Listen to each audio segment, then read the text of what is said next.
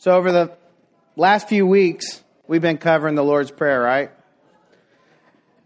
We've seen through the Lord's Prayer a great deal about the character of God specifically. We've seen that for the children of God, He is a loving and caring Father. We've also seen God's omnipotence or His power and His might and His holiness, as well as sovereignty and lordship, as He's bringing about his kingdom to every nook and cranny of this earth. Much of our application thus far has been focused on praying God centered prayers that recognize who God is and focus our hearts towards his sheer awesomeness. That's, what, that's how we pray. We come to God and we recognize who he is as this beautiful picture of our holy, sovereign, loving, caring Father in heaven.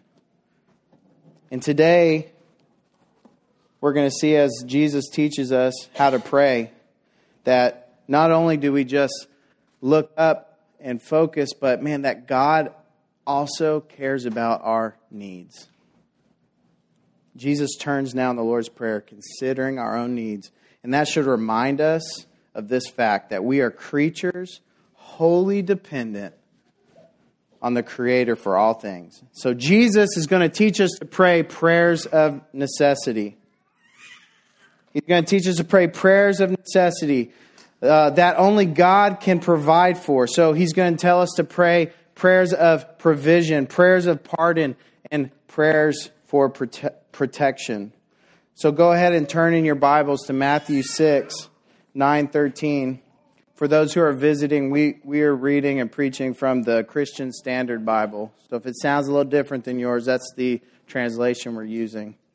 So as you turn there, please stand with me for the reading of God's Word.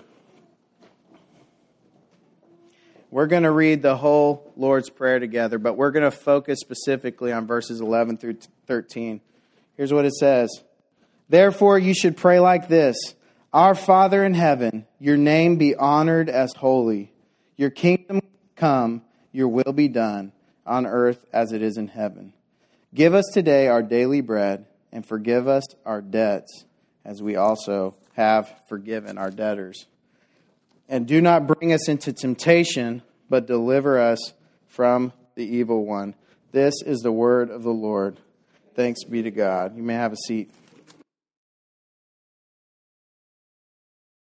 So it's important that we understand that Jesus takes seriously both our physical and spiritual needs. This highlights our greatest problem, though. So anytime we approach a text, one of the things we're asking, it's funny because Steve and I just did this podcast on reading the Bible rightly. But one of the questions we're asking is what does this text say about man and our fallen condition? And in our fallen nature, what I see from this scripture is that the thing that we're quick to forget is that we are created. Everybody say, I was created. Right. So if I'm created, I'm dependent on a creator, right? I am wholly reliant on the creator for all things. So the temptation and the sin that we must push back against with all our might is the lie of self reliance. The enemy would have you depend on yourself or other created things instead of your Creator, God. And this Creator is intimately invested in His creation. Now, at, here we do not believe that God just created, kind of wound the clock, and disappeared and, and letting it go. No, our God created and is intimately invested in His creation. You and me. So Jesus begins showing us this picture, combating this fallen condition by showing us how to pray for provision.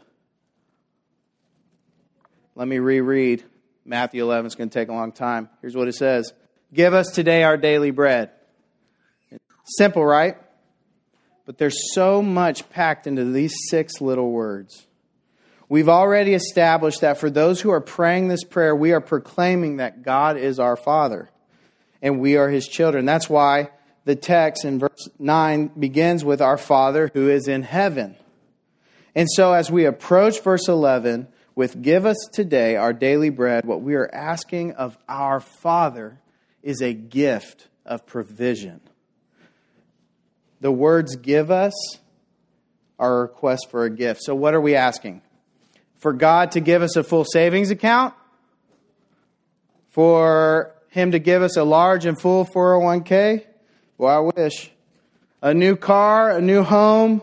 No, what Jesus is instructing us to ask for is our daily physical needs. Not the long game, but what's for today. As a father would feed and clothe his children, so we are asking God to provide for what we need for life each day, day in, day out. And the word daily tells us this is an immediate need that we're asking for, right? It also communicates that our constant reliance day by day on our Creator for provision. So this doesn't look to the future, it looks to the immediate present and declares this God, I need you. I need you to provide for my physical needs today, right now, because I need you. So, what does that picture look to? Does it look to yourself? No. It looks God to provide, not for you. Exodus 16 gives us this awesome picture of kind of this, this event playing out in, in history, right, with the Israelites. So it's this story of the Israelites soon after leaving Egypt, right? Being rescued from slavery and bondage. And they, they're rescued and they're being led by God. And guess what happens? They start complaining and grumbling. You know why? Because they're remembering all the stuff they used to have. And all that meat, all that awesome jewelry we used to have. We had to leave everything and take off well, as they began to grumble, God heard them. And so he resolved to send bread from heaven. Manna, translated, what is it? That's like when you go to the cafeteria uh, as a kid and you get that mystery meal. You're like, what is this? But you still eat it and somehow it's good and really confuses you, right? This is kind of that kind of meal, right? This thing is for my need today what is it? Not sure. Some sort of bread. I'm going to eat it anyway. And so, God sent bread from heaven that would sustain them each day for what they needed. Here's what it says in Exodus 16 16 through 18. This is what the Lord has commanded gather as much of it as each person needs to eat. You may take two quarts per individual, according to the number of people each of you has in his tent. And so the Israelites did this. Some gathered a lot, and some a little. When they measured it by quarts, the person who gathered a lot had no surplus, and the person who gathered a little had no shortage. Each gathered as much as he needed to eat. So, what this text highlights, or what this picture gives us, is that they had exactly what they needed. Jesus cares for our physical needs and reminds us that God loves us. So go to him daily and ask for provision for this day and each day. And here's the, here's the promise He will always provide. You may say, What is it? Right? Like the Israelites. But provision is given to his children. A few years ago, I was uh, driving out to Waco to go to a VA appointment, which is which those things are always super fun, right? So I'm driving out to Waco, and I'm around Hewitt area on 35 going north, and all of a sudden this truck, boom, blows a tire, and this steel braided tire comes flinging in the air, right? Lands, and I run over that thing. Well, steel braided 18 18 wheeler tires don't really do good with a Chevy Malibu, right? And so, boom, boom, blew two tires and bent a rim, like the factory rim, which was a nice one, and those are not cheap. And so I pulled off the side of the road, and I was so upset. I didn't even want to call my wife Brittany because she she'd been she'd have been upset too. And so, of course, who do you call, right? Your mama, right? Because your mama's going to hear you gripe. She's all going to listen to you, right? So I call my mama. I'm like, Mama, this thing happened to me and it was awful.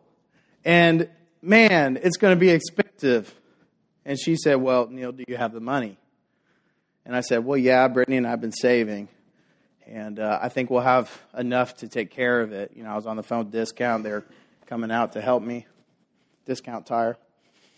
And she said, Neil, God does not promise you a fat savings account. He promises to take care of your needs. Looks like you have what you need for today. It's like, dang, mom, hit me with that truth. That's what moms are good for, right? No, but it's true. Man, sometimes we're so focused on um, saving and, and this, and we should, right? We should do those. And we should be good stewards of what God gives us. But we must not forget that day by day, you need Him. You need to go to Him and ask Him to provide. That's what Jesus is saying. Because you don't know what today is going to give you, right? Anybody ever woke up and then the, the world just hits you in the face? Man, you need God to provide for this day. The next prayer of necessity that Jesus calls us to is to pray for pardon. We're going to spend a little time on this one. This prayer indicates our relationship with Christ. It is the greatest immediate spiritual need that affects your vertical, which is your relationship with God, and your horizontal relationships, your relationships with one another. It affects these things the most. So Jesus calls us to pray for pardon. In verse 12, he says, And forgive us our debts as we have also forgiven our debtors. I love what the CSB uses for the, the I love that the CSB uses the word debt here instead of trespasses, which many of us probably have memorized, right? As we've memorized the Lord's Prayer as children. Well, the CSB uses the word debt, and they get that from the Greek word opheilema, which literally means this amount owed. See, what's important for us to understand is because of our sinning, because we all sin, right? It puts us in the wrong with God. So, what we owe God, based on that He is the creator of all things, like we need breath in our lungs to even live, right? And He gives us breath, He gives us air. What we owe him is full obedience. But what we give him is sin, which puts us in debt. Church, God is the only one who can cancel your debt. Nothing else. You cannot work for it. You cannot atone for it. You cannot go kill a million goats out there and do stuff with blood everywhere. That was graphic. I'm sorry. You can't do nothing to earn your forgiveness. You cannot do nothing to cancel your own debt. You need God to cancel your debt because we are indebted to Him.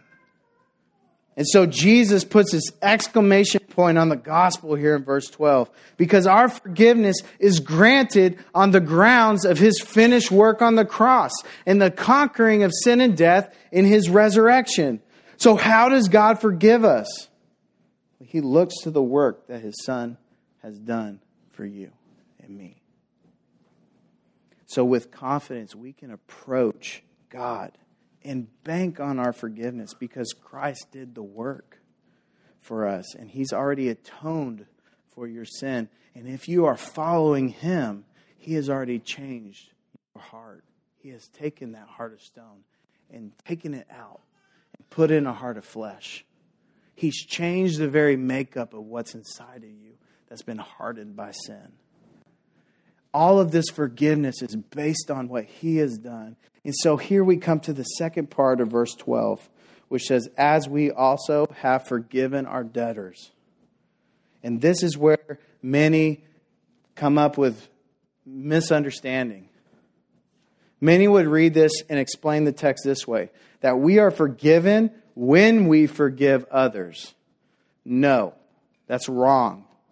We are forgiven when we put our faith in Jesus and repent or turn from our sins and seek Him. This is where forgiveness is found on the cross.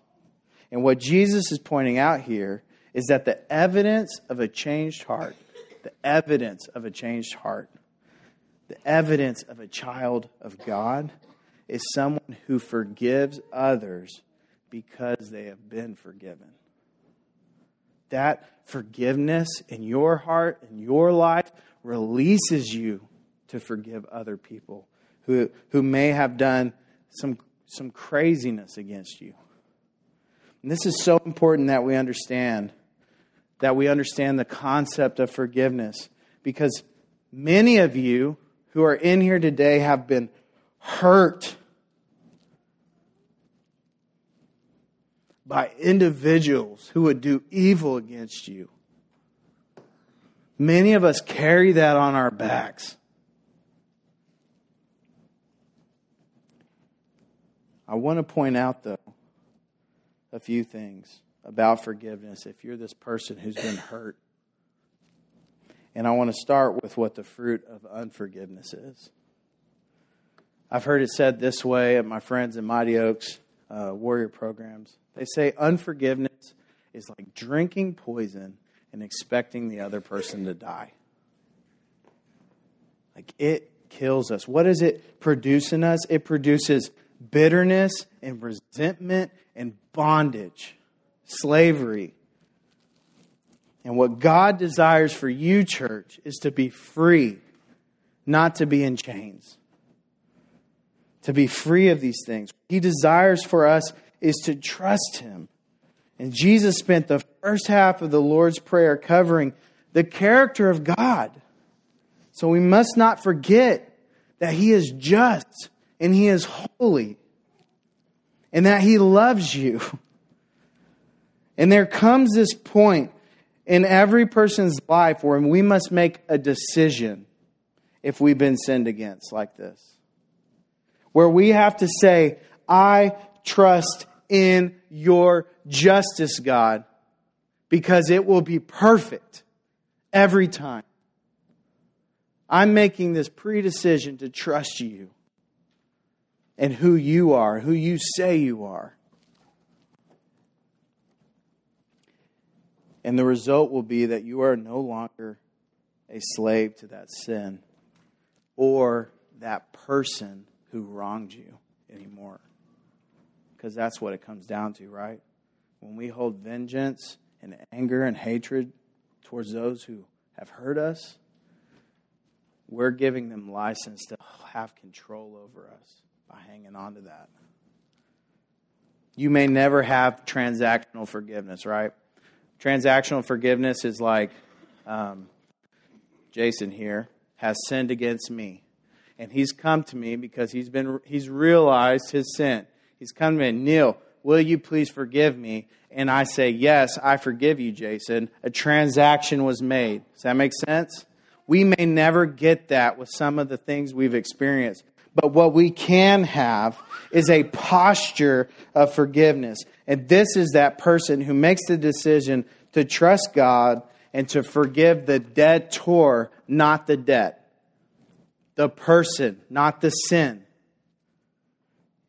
And if you are the person who's committed sin against your brother or sister in this room, I want to encourage you to walk in light.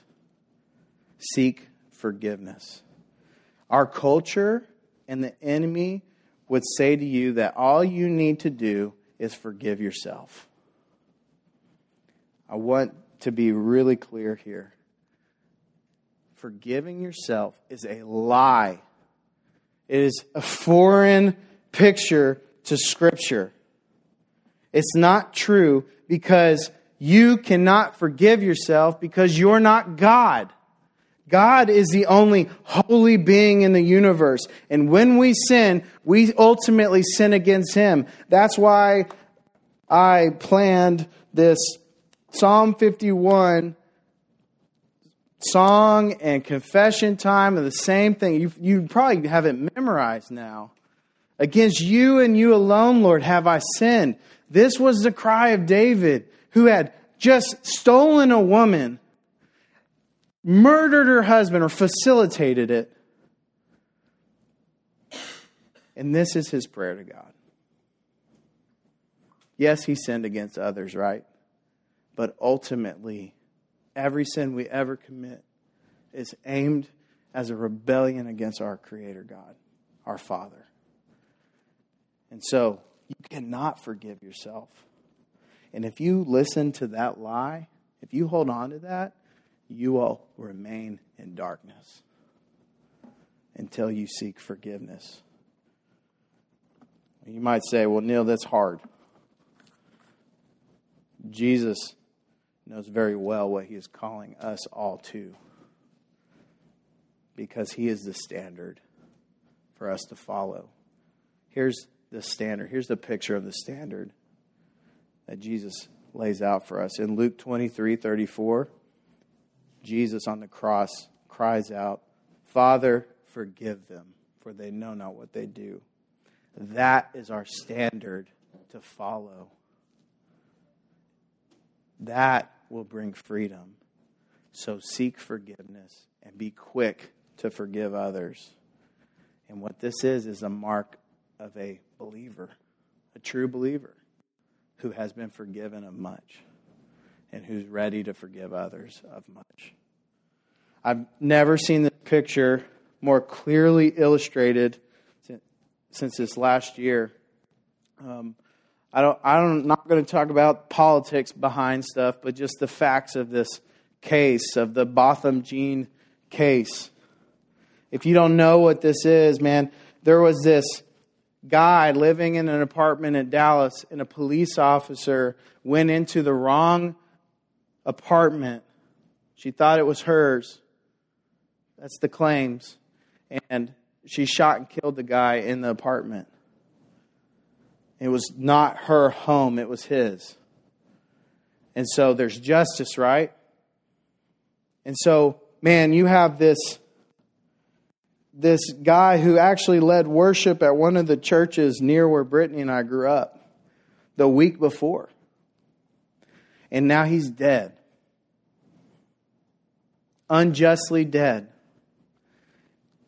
And this little guy right here, this young man, is his younger brother, the man who was killed. And this young man stood in the courtroom and said, I forgive you, and pointed at this woman, this police officer. I forgive you. What you need is Jesus. My hope for you is that you will trust in Jesus. Oh my gosh. I can't imagine if my sister was killed in this way, or one of my kids, my spouse, or a friend. Would I have the ability to stand in a courtroom and look at this killer in the eyes and release them because I've made a decision to trust God? And I don't know. I like to think I would. But sometimes we get hit by the sin of the world that spirals us out of control. But let me tell you something this young man is free that event that happened is not going to hold him in bondage. And what I know the will of God to be is that he desires me to be free. And so, church, we should be praying prayers of pardon. These things are hard things for us to seek because our hearts are deceitful and we have an enemy who's seeking to devour us. And so, Jesus ends this prayer closes this prayer by giving us our last prayer of necessity to pray for protection because this mess is hard. Verse 13 tells it says says this, and do not bring us into temptation, but deliver us from the evil one. So Jesus brings to light the fact that we're in this spiritual war. And this is important for us to understand because we have our own misconceptions about what's going on around us. So, what does the Bible clearly teach? Well, number one is that we cannot win this war apart from God. There's two fighting positions that we fight from, and that's in Christ or not in Christ. right? And for those who are in Christ, we have Jesus as our advocate. We have God on our side. And if you go to the, the end of the Bible here, it'll tell you how things play out. And the key word is victory. You can walk in victory. So, what is Jesus asking us to do? Asking for praying and asking God to protect us for deliverance from the evil one. So, here are the extremes we got to be careful of regarding this spiritual war, right? One extreme is that we blame everything on the devil. You heard this, right? The devil made me do it. The devil made me do that. It was all the devil. That's wrong, okay? Because the devil cannot make you do anything. Sure, he can tempt you, he can persuade you, he can deceive you, but you make a decision to sin. And we got to own our mistakes, right? Like, I used this in CR the other day, but like, we're on a football field, right? And we take the snap to do to punt. And we take that football and we turn and we punt it in the bleachers and everyone sees us do it. We have to own it, right? We can't just go, "No, that didn't really happen." The devil made me do that. No, you punted it. You missed it. You missed the mark. And so you got to own what you got to own. So that's one extreme. And the other extreme would be a complete denial of the reality in which we live and that there is this spiritual realm, that there are these spiritual forces at bay seeking to destroy me. That's our reality. And so Jesus is going to give us this kind of like in the middle baseline that we have to stay with, that we can't lean in one way or the other. So, what do we do? We ask God for protection for deliverance from evil and from the evil one. I was thinking about this. I was reading through some Psalms. Um, I like to call the Psalm, book of Psalms the mental health book of the Bible. So if you're if you're struggling, like read a psalm a day. There's a prescription for you. It will really help you out. I promise. So I was reading through the Psalms, and man, I just I just kept seeing that the people of God are referred to as sheep. Have you ever wondered why the children of God are referred to as sheep? I started asking myself this question, and based on my own heart, here's my answer. Because we're not very intelligent. Like, we need to be led to food and water and shelter because we're just going to like wander around, right? With no direction. We cannot do anything on our own. So, proud men out there, hear me. This is a reality for us. You cannot do anything on your own. The fact that you're breathing air right now is only because God provides the air to you. You'd be a you would die immediately the minute that God stopped providing for you. Our reality is that we are sheep. And so, what does this mean for the evil one, right? So I started I started thinking about wolves. And so a wolf would stalk the sheep, right? Until he picks out the best one, or the pack would try to get one to isolate. So the wolf is looking for the most isolated one, maybe the youngest, maybe the weakest, maybe the strongest who's proud, and that's why they're on the, on the outskirts of the herd. And he's ready to devour this sheep. But, church, there's this thing that the wolf doesn't know, doesn't really realize, is that someone watches over the sheep. He carries the right weapons, and he has the tools to keep his sheep safe so long as they stay where they should be. God is our shepherd, who is the only one that can deliver us from the evil one. He will lead you exactly where you should go. And Jesus reminds us that we must seek him. We must ask him for protection and delight in his presence. So, the Lord's Prayer, the whole thing, it's our baseline for understanding God. who He is, what He's doing, and what we need to ask for. So, church, remember who you are in light of who He is. Put down your pride, your false sense of self reliance. Put down the unforgiveness that would keep you enslaved. Cling to the Good Shepherd and seek His face by asking Him each day to take care of your physical needs. Ask Him to forgive you as you realize your sins. That's the process of sanctification. The Holy Spirit, if He's within you, will convict you of sin and righteousness. And so when we learn of our sin, we should be quick to seek forgiveness. Be quick to forgive others because you have been forgiven. And pray for protection because you are in a war, whether you like it or not. So here's my challenge to you this week. This week, look at your calendar and mark out a time for prayer. Pray God centered prayers that highlight who God is.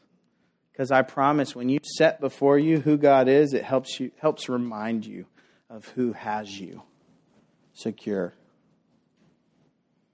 Mark this time out and start praying your prayers of necessity. Pray for provision. Pray for pardon as you are convicted of sin or as you hurt someone else. Seek forgiveness from them and pray for protection. In church, your prayers should get specific. Like I have this friend who says, uh, "Man, you got to pray dirty. You got to wake up in the morning. You got to pray dirty. You got to look at the scripture and you got to get on your knees because that is our need.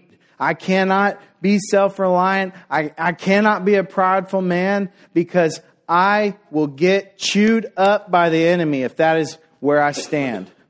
And so pray dirty. Get in there and pray your prayers of necessity. Look at your heart, examine your heart. Ask God to, to reveal your heart to you so that you can get on your knees and pray appropriately. And I would even encourage you to write these prayers down. So, my family, my parents started this prayer ministry at their church. And this is something they've done recently. They started writing these prayers out.